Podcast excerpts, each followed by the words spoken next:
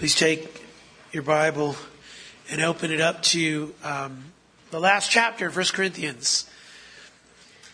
We are really getting there, and it's been an incredible study, and I almost don't want to leave uh, 1 Corinthians because it's so rich, and so we'll take a few weeks to get ourselves through this last chapter and see all the the nuggets that are here and um, and all that.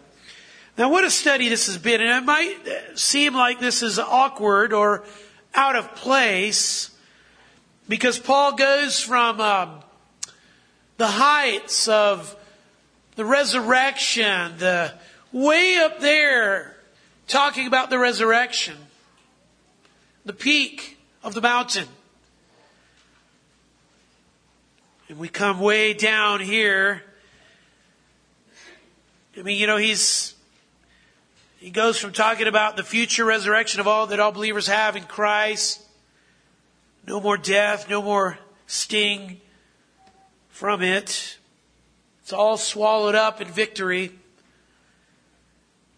And so our future is, you know, victory and triumph, immortality, bodily raised and glorified in that body. Looking like Jesus Christ. Paul goes for that mountain peak to talk about this in the next verse. Now concerning the collection.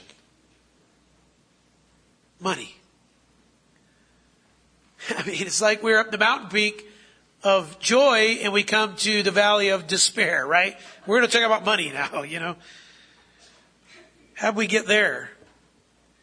You know, I mean, I don't know. I mean, as I was reading this through, it's not exactly what I would have expected Paul, you know, where to go. He, I would expect him to go. But he gives us pastors and preachers a good opportunity to say something. Because there's a massive lesson for us that I wanted to start out with that I believe is so critical. And it's the reason why Paul can go from resurrection to collecting money. It's critical to living the Christian life. It's critical to preaching. It's critical to parenting. It's critical to um, shepherding, to helping people grow in Christ. Now, what you have in chapter 15 is a tremendous amount of theology. It is deep. It is Christ focused. It is kingdom focused. Talking about the glory of God. It's incredible. Christ raised and Christ as first fruits for us for a real future bodily resurrection. I mean, if Jesus really rose from the dead, his point in 1 Corinthians 15 is, then so will you. It is as certain as that. Well, that's good stuff. And then you get to 16.1 and you have this collection of money. And he goes real practical giving money. And in those two things, you have the lesson, don't you? Listen, beloved, our doctrine, our theology is never separated from our living. Let me say it a different way. The theology of the resurrection is never separated from your bank account. Never. From the practical, sound theology makes for a sound person. If you really embrace the theology, then you'll be willing to embrace the life. You see? In other words, you can't say that you're a resurrection person and then refuse to be a righteous person. You can't say that I want my eyes to be up there where there is propitiation, but I don't want to be down here where there's principle. And so you go from way up in the heavenlies and talking about glorified living to down here where the boots are on the ground to everyday living, right? In fact, all of 1 Corinthians 16 is about the church in motion, mark that there, and it's there in your notes, so that we understand all of chapter 16 of 1 Corinthians is the church in motion. This is what theology looks like once it gets moving. Living out the theology of chapter 15. If all of that is true, then live this way, see. You say, live how? Let me give you the four focuses on Christian living that sound doctrine like the resurrection shapes. I'm going to give you the outline for the whole chapter. Here we go. First, it, it touches these boots on the ground are giving. And that's verses 1 through 4. Secondly, are working. And that's verses 5 through 12. And by working, I mean service. That is, getting moving, getting going. I love that little book that's out there. I think, what's it called? Just do something. you know? That's verses 5 through 12. Third, it has impact on our trusting. You've embraced the resurrection. It will, it will impact your trusting, how you trust the Lord in your life. And then fourth, and final, and by the way, those are, that's verses 13 and 14, and then final, our loving. And that's verses 14 through 24. You could say our fellowship if you want. Our loving. Or our loving fellowship. And the end of this incredible letter ends with that. Now it's fitting that it ends with love, with fellowship, right? And so chapter 16 is really the church in motion. And I find that also fitting after telling us in verse 58 of the last chapter, be immovable. Don't move. Now, in other words, there are areas about us where we cannot move. We must be immovable. And then there's a part of us that must get moving. We should be immovable in our doctrine. We should be immovable when it comes to what we believe about the resurrection. When it comes to what we believe about justification by faith. But we need to get moving in a different way. Yes, we're to be steadfast. We're to be grounded when it comes to facing this life in light of the fact that we have such an incredible future. But he then says, get moving. And so the church moves in a certain direction, see. And this first one is on giving. Giving money. You say, oh, I knew it. Here's another sermon on giving money, right? Listen, I don't know if, if you've been here for a while, you've noticed we don't really talk a lot about that. In fact, I can't even remember the last time I preached on giving. I suppose I can go back and look at my files, but I bet you it'd be somewhere close to the year 2013 or 14 or something like that. It's been a while. You want to know why we don't give messages on giving? He says, because we're so good at it, right? Well, no, I mean, you can think that. I mean, but, you know, we just let the scripture speak, right? I mean, so we just go to the next verse. And so if the next verse is on giving, you know we, we're going to talk about? Giving. Just, hey, it's like what the one, one guy uh, up in uh, Canada once said. You know, you open book, open God's book, and you open God's mouth, right? And so that's what we're doing. We're, we just let God speak to us through His Word. And so, because we preach verse by verse and we're committed to that, if the next verse is about giving, then we let the Holy Spirit tell us what to talk about. He determines our subjects, right? So, he wants us to learn about giving over these next four verses, so we're going to do that. Now, what Paul does here is illustrate what we just said that doctrine is for living. In fact, what you have here is a collection of money to help the poor. And on the surface, it doesn't look like much, but I tell you, there is a lot here. In fact, I strained out eight principles on giving that will really help you and me practically when it comes to our life and our money. Now let's start right here. Jesus said in Matthew 6, remember this? He said that where your treasure is, so be your what? Your heart. We need to start right there. You might think that, oh, we're talking about giving money. No, we're actually talking about your heart. That's really what we're going to spend time talking about. Eight principles on the heart as it relates to giving. Your money then indicates where your heart is, where your heart is attached to. What things it's attached to, what you're willing to commit or sacrifice that you think will bring you supposed security. Okay?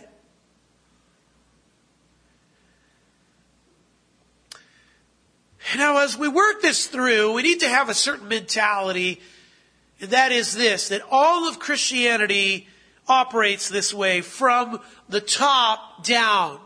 The top down. And I mean, when I say top, obviously, I mean heaven. I mean, it's why in Matthew 6, Jesus said, pray this way, that kingdom come, right? May it be done on earth as it is and where? In heaven.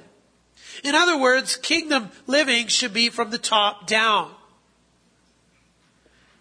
From heaven to earth. Heaven's truth touching earthly living, and that's just what Paul was getting at with Titus in the very first verse of the letter that he wrote him. Listen, for the faith of those chosen of God and the knowledge of the truth, which is according to godliness. First, there's knowledge. That's, the, that's the, the information, the truth from heaven that He wants us to receive. But it is always attached to godliness. The Lord has no interest in academic Christians. Listen, if you want to memorize scripture, that's great. If you want to memorize it to be a debater, you might think that through a little better. If you want to memorize it so that you can win some Bible bowl, you really might think that better.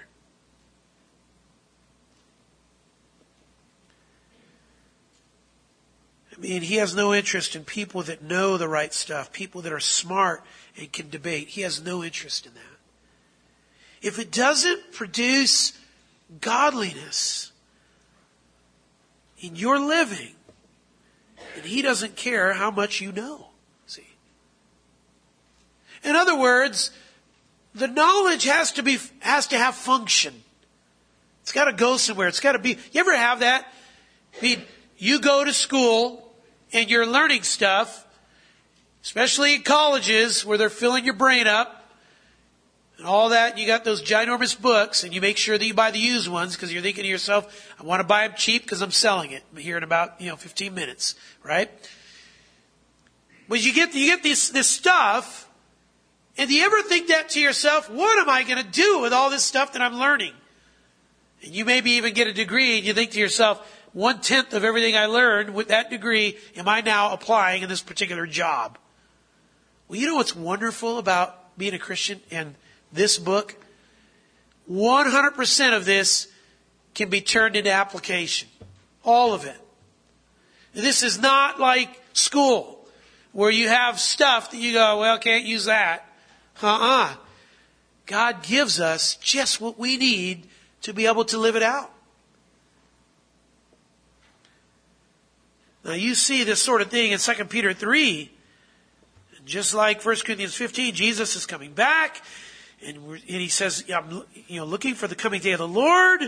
Now watch this. Since all these things are to be destroyed, and he talked about what's going to happen when Jesus comes back, and the elements are going to be destroyed, and, and so forth.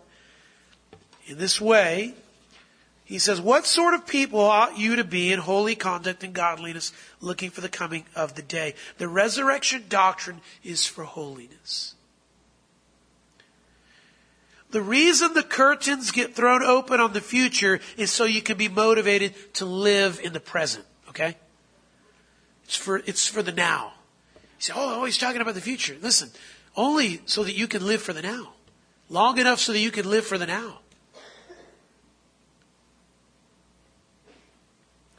That's what Titus, that's what Titus 2.13 is all about. That's what it's meaning when it's, he says that. And so what Paul is saying in 1 Corinthians 16, 1, and here's the tie, is that knowing the future should have impact on something as mundane as putting money into a collection. I mean, think about it. If we're going to be leaving this body for a glorious transformed one, then why are we investing so much into it? Right? What are we doing? Stop investing into it so much. I mean, where should we invest? Into the heavenly body, into spiritual things. There's the tie. Now, having said that, look at verse 1. He says, Now concerning the collection for the saints. Now, we need to talk a little bit about the background to the collection for the saints. Definitive article here, the collection. In other words, he's talking about a particular kind of collection. Now, it has principle for all of our collect- collection, if you will. But he's talking about a particular what is, now, what is that? What is this collection? Well, it was a. We have to think about what the world was like back then. It was a world um, full of poverty. It was more poverty than it was riches. In fact, poverty, unlike what we experience, especially in America. I mean, you see a little bit of that poverty.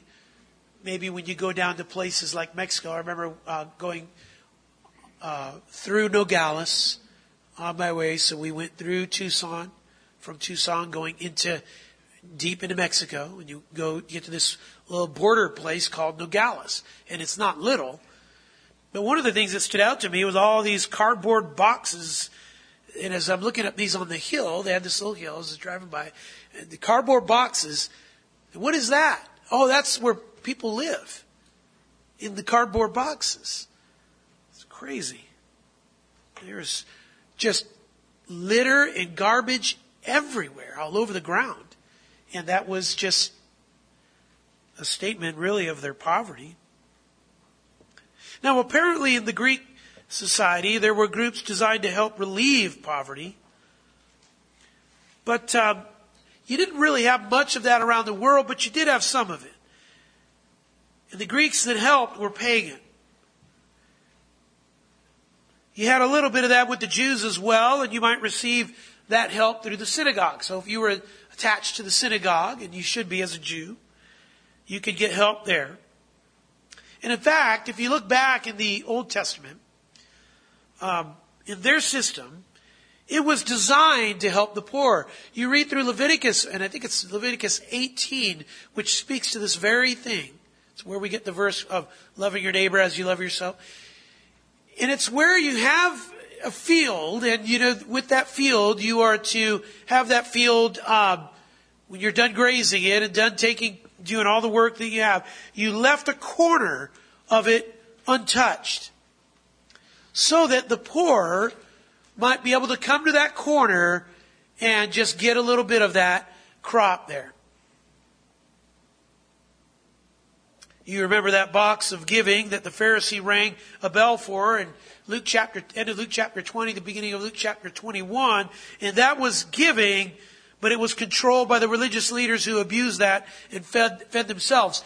But there was some type of a, an awareness that you had poverty if we were going to address that poverty. Now, I tell you that, and here's the point. Both the pagans and the Jews had systems to take care of the poor, even if they were broken down a little. So here comes the church. And she preaches a doctrine of love poured into our hearts through the Holy Spirit of salvation, Romans 5. And we of all helping groups then should stand out because we have this theology of love, right? We should stand out as, as those that help others in their need. Now, my concern for the church today is that we live in an age where we rely so much on the government for answers to help the poor. And if the government wants to do that, that's fine. It might be a means of grace that the Lord uses. That's fine. That's their prerogative. But our hearts should be deep towards the poor. And let me say it in a different way, in a way that hopefully will kind of uh, give you sharper image regarding this passage and what he's saying here. Our hearts should be deep towards the poor that are right here among us. Right here. And so you had a lot of poverty going on in that day, but, but listen, especially in Israel, and we're going to get to that in a moment. Now, with Paul, it was a big deal to show help to the poor, to pour love on the poor. Right after Paul became a, a Christian and then spent years growing as a believer, when it was time for him to be commissioned and go out into, into the ministry, him and Barnabas, he was exhorted this way by leaders in Jerusalem. Galatians 2. Recognizing the grace given to me, James and Cephas and John, pillars.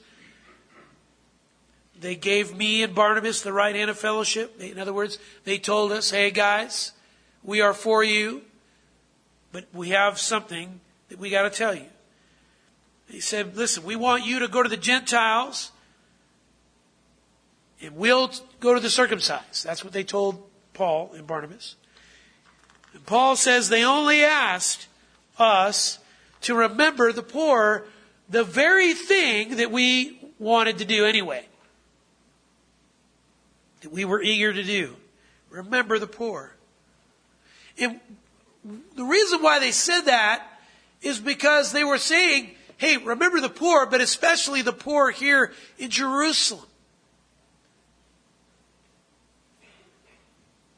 Now go back to this collection in 1 Corinthians 16.1. Look at it. Who's the collection of money for? What's it say? Verse 1 For the saints, Christians. Okay? Verse 3 I will send them with letters to carry your gift to where? Jerusalem.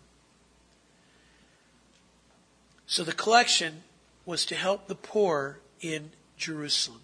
Okay? Not just any poor, but the poor Christians there. And you read Romans 15, and it took Paul over a year to collect this gift for the saints in Jerusalem. Now, speaking of Romans 15, turn there for just a brief moment. I want you to look at Romans 15.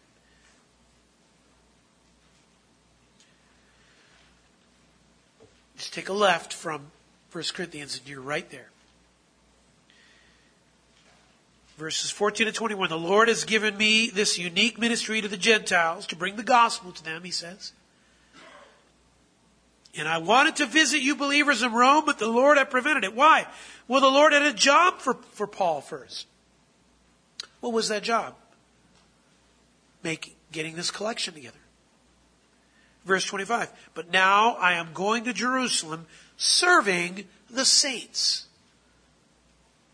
What saints? Verse 26. For Macedonia and Achaia have been pleased to make a contribution for the poor among the saints in Jerusalem. Paul has been busy collecting money for the poor saints in Jerusalem, but notice Achaia gave too. You say, well, why is that a big deal? Because Corinth is located in Achaia.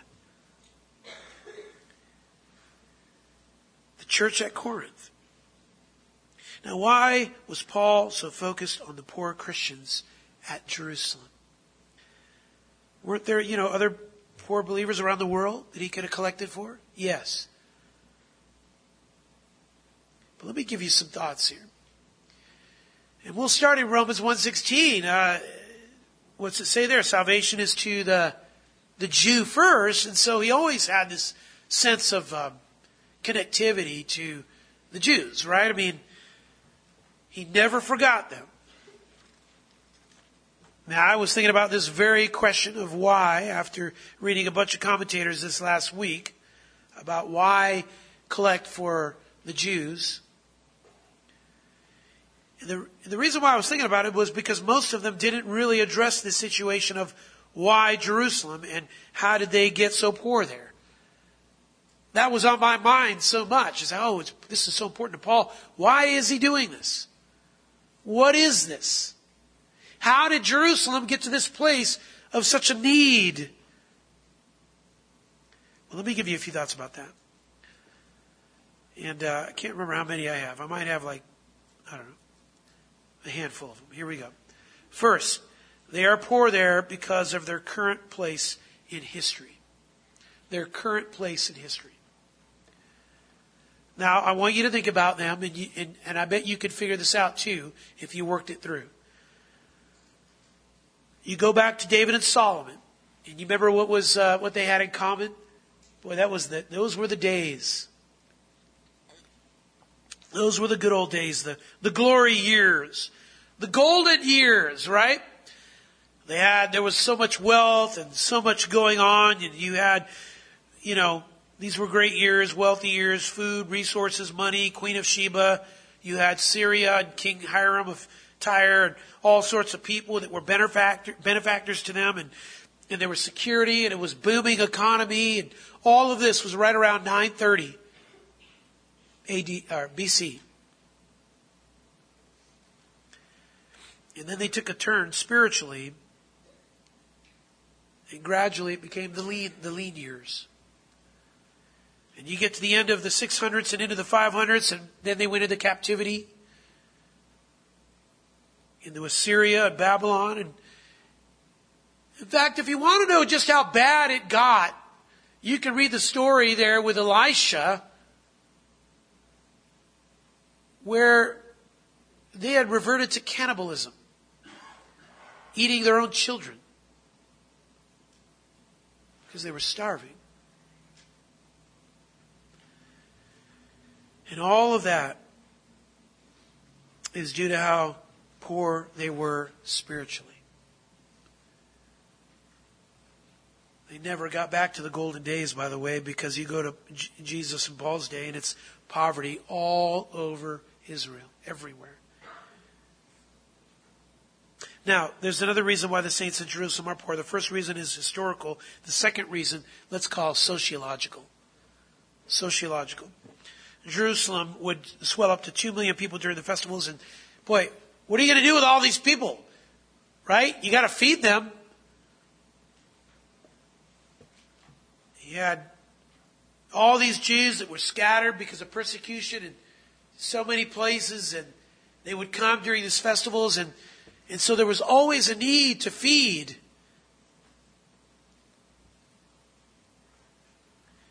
Displaced Jews, but visiting and bringing need and no way to create economy.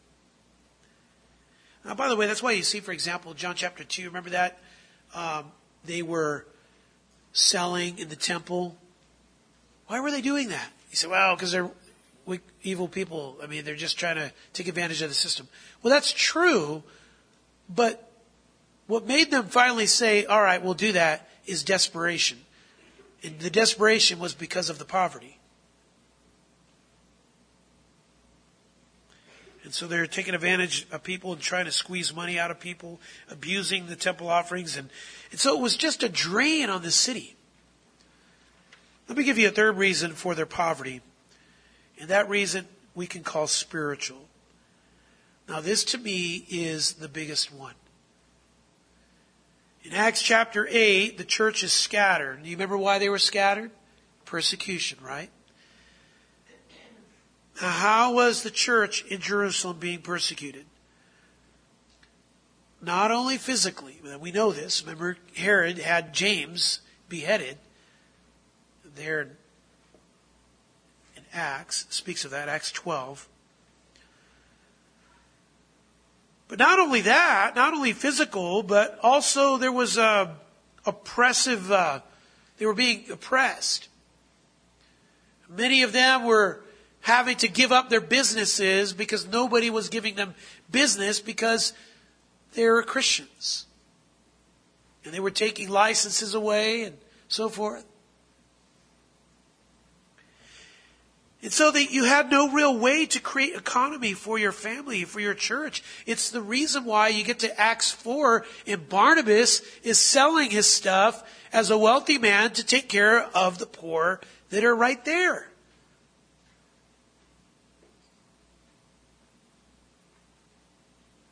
So you had a lot of poor believers dependent on the love, grace, and mercy of other believers. 1 Thessalonians 2.14, For you, brethren, became imitators of the churches of God in Christ Jesus that are in Judea, for you also endured the same sufferings at the hands of your own countrymen, even as they did from the Jews who both killed the Lord Jesus and the prophets and drove us out. They are not pleasing to God, but hostile to all men, hindering us. That's what they do. And they were doing that in a massive way there in Jerusalem.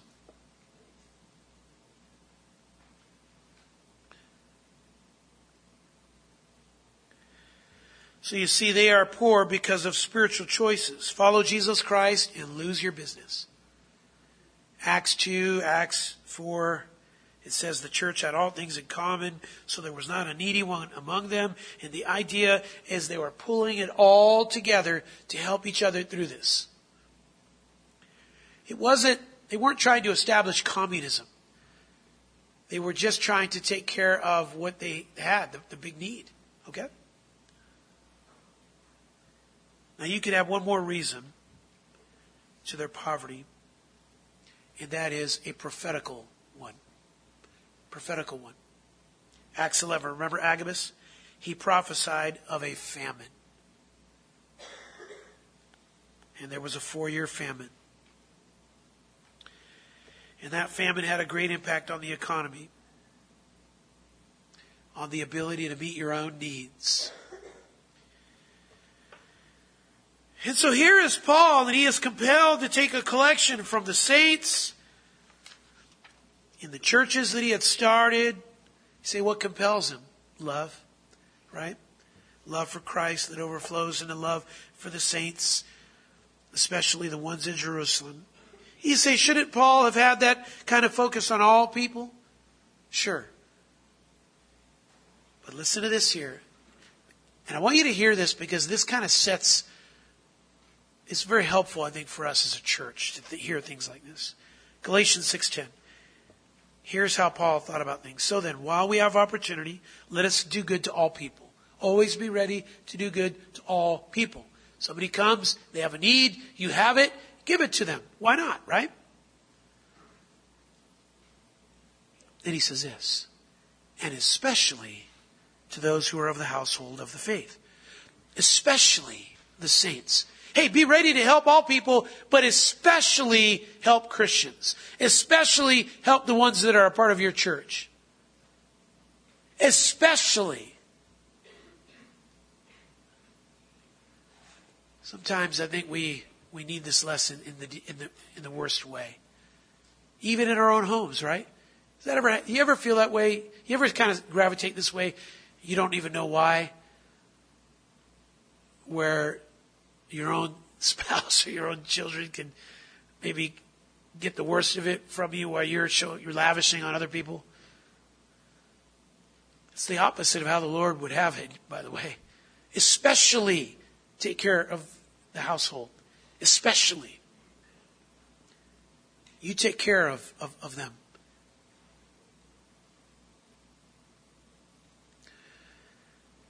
Christians first, see. Meet their needs first. Now, this church at Corinth knew about the kind of that kind of heart, and Paul, you know, that kind of approach to meeting needs. And, and I mean, they knew Paul was was making a collection, and you know, so look at it. Notice in verse one. Now, concerning the collection, the word "now" is a word that he's used all throughout First Corinthians, and whenever you see "now concerning," peri de in the Greek it is, uh, has to do with questions that they had that they want Paul to answer. This is the next and last question that this church had. What about the collection, Paul? What's our role in that? What are your expectations? Listen, not just theology for doctrine, but theology for love. How do you guide us in this? Paul goes around collecting from all kinds of churches, and it really becomes one massive statement that flows from theology to love.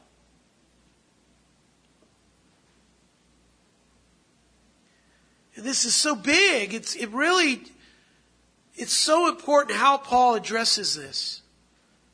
You say, how come? Because it ties together some really crucial things, and in particular, unity and love that's connected to doctrine. Turn for a moment to Ephesians 2 as I show you this. I am definitely setting up the table here. We're probably just going to scratch our first two points, and that's okay. I kind of thought that's how things would work.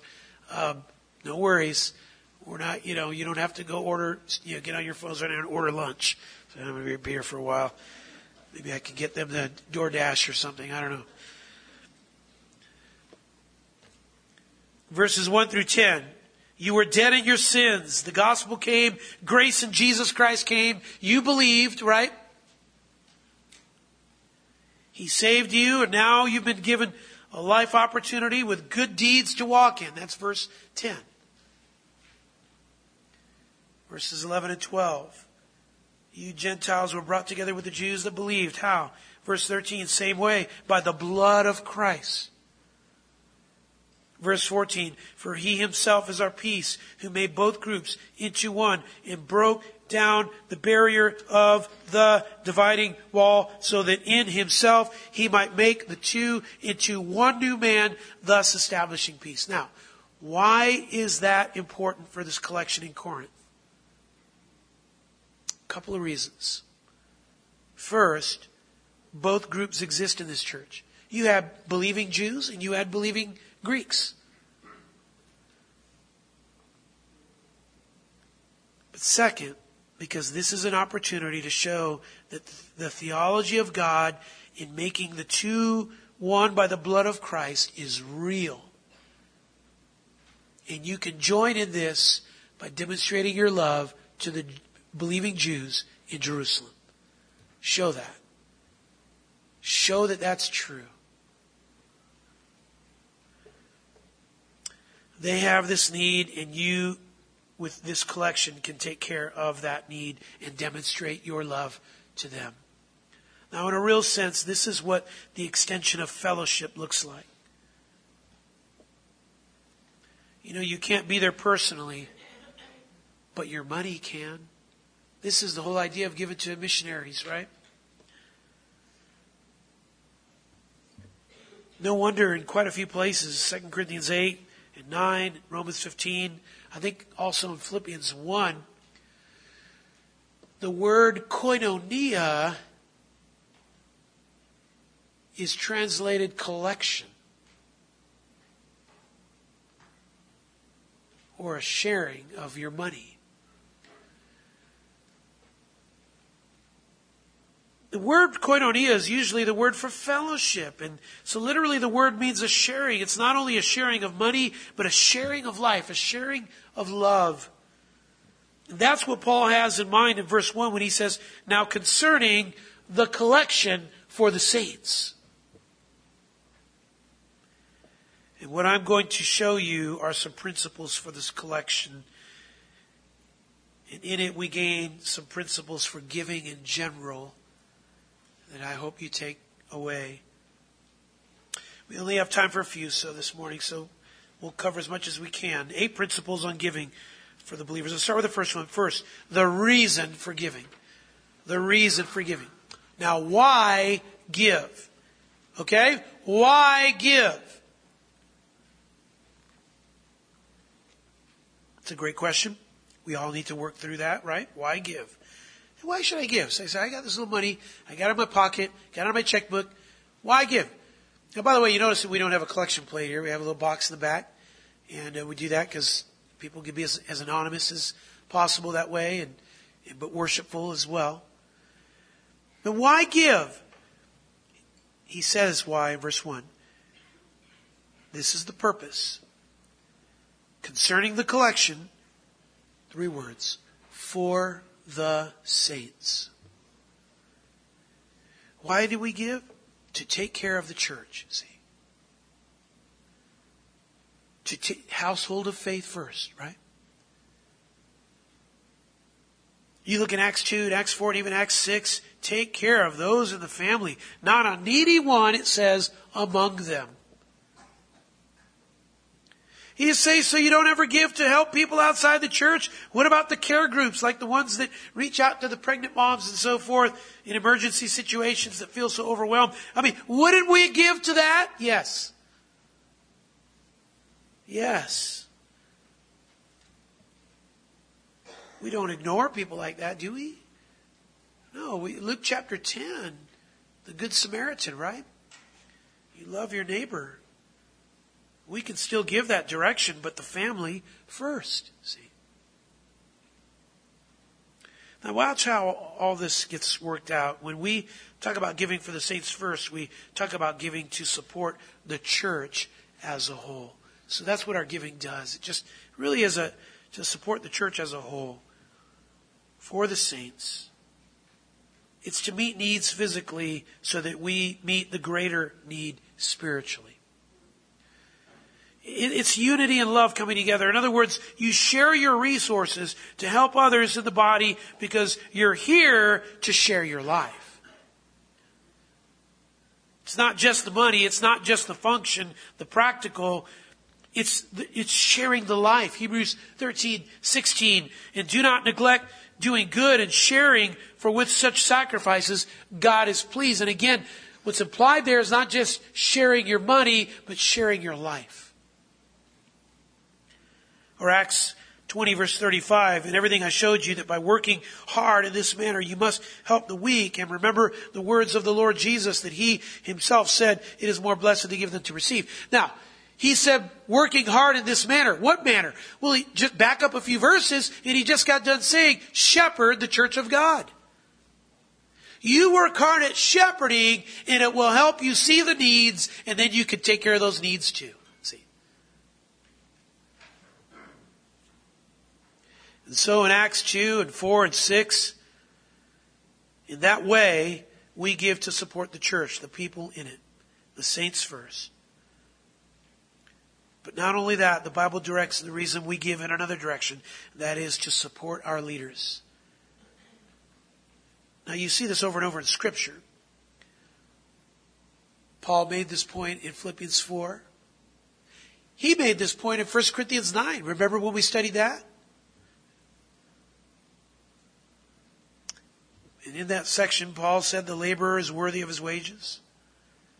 Paul said, I have a right to be paid. And you remember Paul said that even though he didn't ask for it, he never charged for the gospel. He never charged for the gospel. But he had the right to.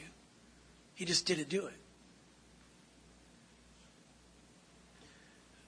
By the way, that's the point in 2 Timothy 2 with the farmer analogy. The hardworking farmer ought to be the first to receive the share of the crops. In other words, you did all that work. It's okay for you to enjoy the fruit of your labors. He said, well, so you did have all this corn everywhere. Yep. You could take a portion of that for yourself? Yes. That's the whole idea of being able to do that.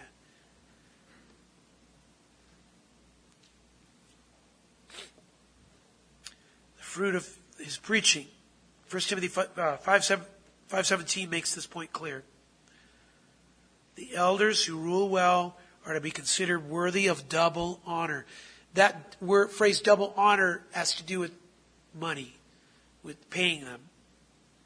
Especially those who work hard at preaching and teaching. And then in verse 18, it says, not to muzzle the ox while he is threshing. Now, the point of that, feed that beast while he works and you'll get better production. Now there's a thought, right? Feed the beast while he works, you're going to get better production.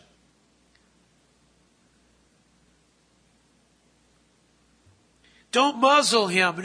Don't put a muzzle over and say, hey, do the work and we'll let you know when we're going to get you food, ox. That's cruel. That's, um,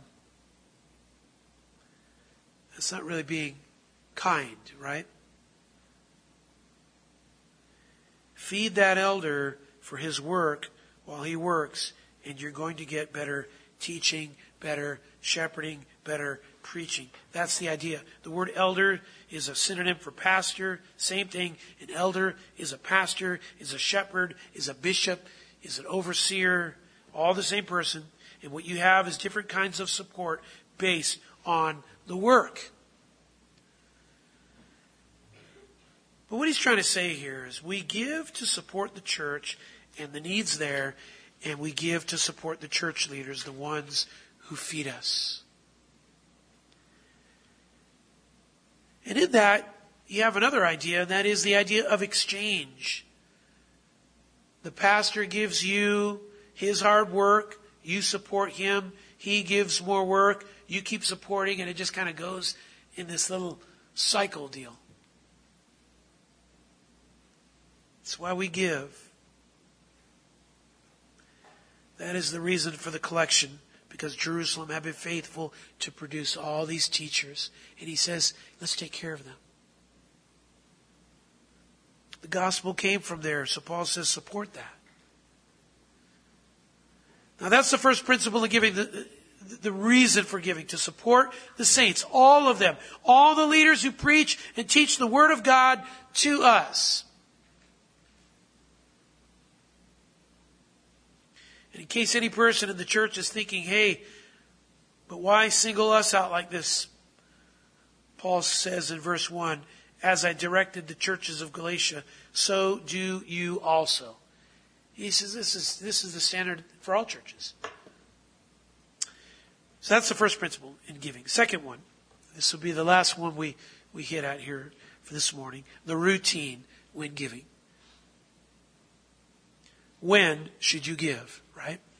This deals with the when. Go to verse 2, first part. On the first day of every week. When? On the first day of every week. You say, well, when is that? Well, the first day of every week was the day after Sabbath. Sunday. Sunday. You say, why that day? Because that is the day Jesus gave the church. Jesus gave the church that very term. He rose, that became the Lord's Day.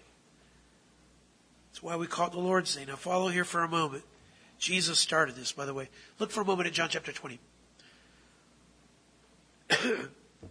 Verse 19.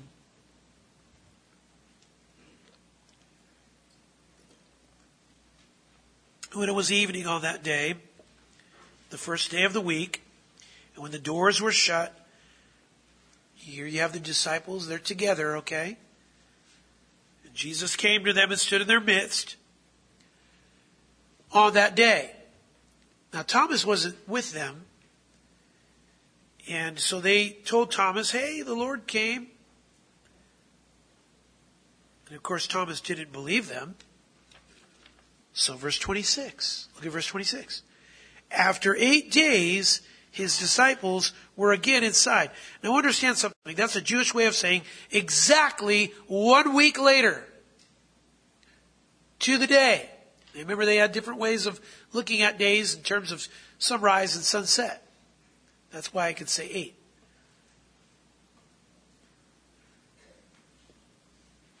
Jesus came on that same day. You say maybe it's a coincidence. No, actually, that became the pattern where they met, where they gathered, the resurrection day. And it became known as the Lord's Day. He said, Well, I'm not, still not sure. That's okay. I'll help you. Acts chapter 20, verse 7. Listen. On the first day of the week, when we were gathered together to break bread and gather, gather for the preaching, it says there. First day, when is that? Sunday. They gathered for the preaching and the breaking of bread on a Sunday. The first church gathered together not on the Sabbath, but on the resurrection day, Sunday. You're still not sure? Revelation chapter 1, verse 10. This is John the Apostle. And he's, he's talking, and he's in the 90s. 90s AD, 60 years after the resurrection of Jesus. He says, I was in the Spirit on the Lord's day. Oh, what day is that, John? Well, we know. He's just saying, this is the day we gather. And it just became that. He assumes they all know. Now, why meet on that day? For a few reasons. First of all, Jesus gave us the pattern, right? But secondly, it emphasized the resurrection. Without that, there is no gospel, right? And then let me give you a third, a third reason. It helped Christians understand the purpose of the Sabbath. It helped Christians understand the purpose of the Sabbath. Hey, if we're not going to, they weren't trying to say, hey, let's not be like the Jews. Let's be different. No. The, the Jews met on the Sabbath. Synagogue. But the believers, the Christians understood the purpose of the Sabbath. What was that? Colossians 2 verse 16. No one is to act as your judge in regard to a Sabbath day. Don't judge people for not gathering together on the Sabbath. For eating a ham sandwich on the Sabbath. For mowing a lawn on the Sabbath. Why? Verse 17 things which are a mere shadow of what is to come, but the substance belongs to Christ. In other words, the Sabbath of the Old Testament was meant to point to the Sabbath of the New Testament. What is the Sabbath of the New Testament? You say it's just Sunday. No. Read Hebrews 4. It's Jesus Christ. He's our Sabbath. The Lord Himself is our Sabbath. And so to have Him is to have the Sabbath. Do you know what the word Sabbath means? The idea of it is rest. Jesus Himself said in Matthew 11, Come to me and I'll give you what? Rest. He is our rest. Hebrews 4, the Lord has become our rest.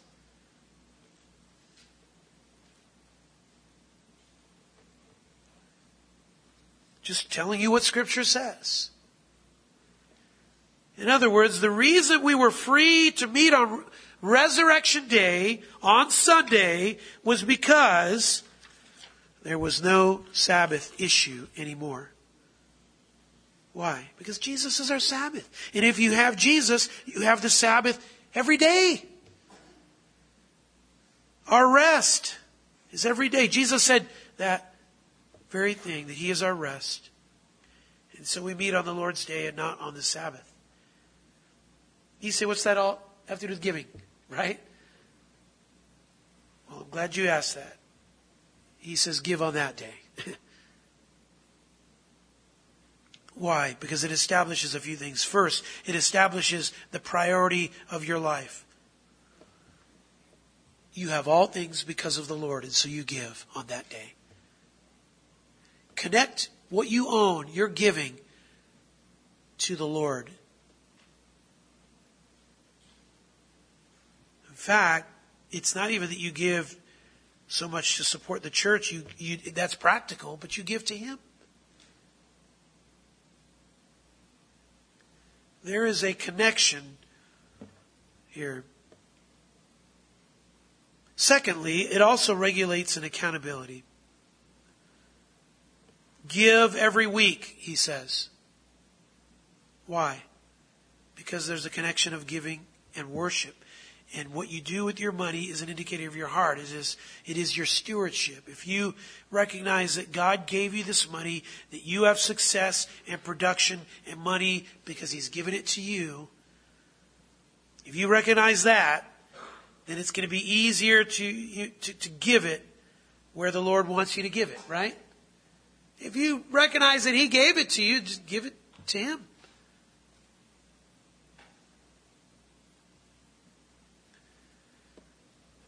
So you you do that and, and, to give it when you know when he wants you to.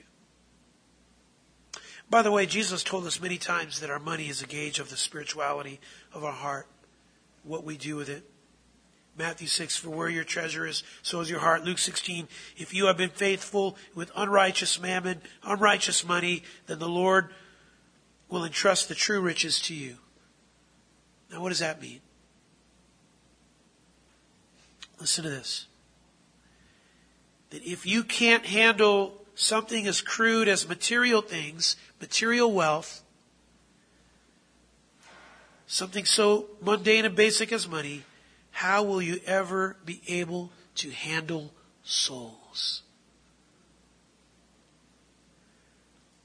Why would the Lord entrust any soul to you to care for? How you handle your money is an indicator of where you are at spiritually. That's the point in Matthew 6 and Hebrews 13 and Luke 16 and 1 Timothy, all over the Bible. Listen, you don't own one cent. It all belongs to Him. So how you handle that shows God everything about your heart. I mean, what a convicting thing. So when he says, give every Lord's Day, every week, it's a way for the Lord to say, deal with your heart every week. Come face to face with how tight your grip is on your treasure, on material things in this life. Now, you say, does it have to be every week? I mean, what if I get paid every other week? Or, you know, once a month? Well, I mean, you could budget it for every week.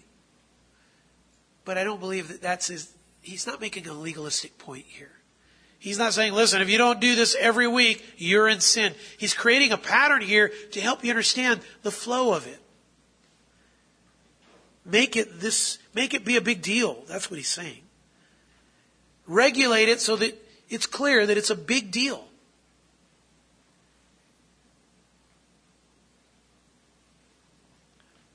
Because where your treasure is, so is your heart. So deal with it every week, right here.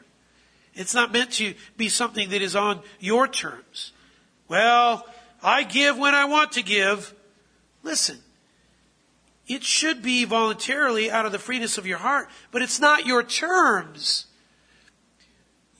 We tend to think of it as our terms when we think it's our money.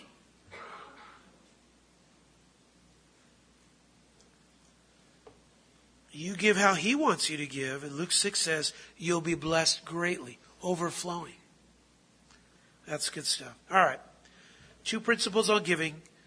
We know why to give, to support the church and the leaders of the church. We know when to give, the Lord's Day, as worship, as stewardship. And there are six more principles to get to so that we can understand about giving. And, uh, and I tell you, beloved, as we tackle all of this, let's not let this be something that is. Um, I mean, it's, it's personal, yeah, it's private in, in a sense. Let's let it be before the Lord because we so much want to just have nothing as an obstacle in our way of loving Him and serving Him and serving others. Amen? Let's pray. Father, thank you for your word. And Lord, what a challenging thing to talk about, but um, at the same time, because it's challenging because we don't ever want to get up uh, up on a perch and think that we are um, that we've arrived when it comes to these things. Keep showing us our heart, Lord. Help us to give in the way that you gave. And I, and I think of John 3.16, for God so loved the world that he gave his only son. You gave sacrificially. Help us to be similar kind of givers.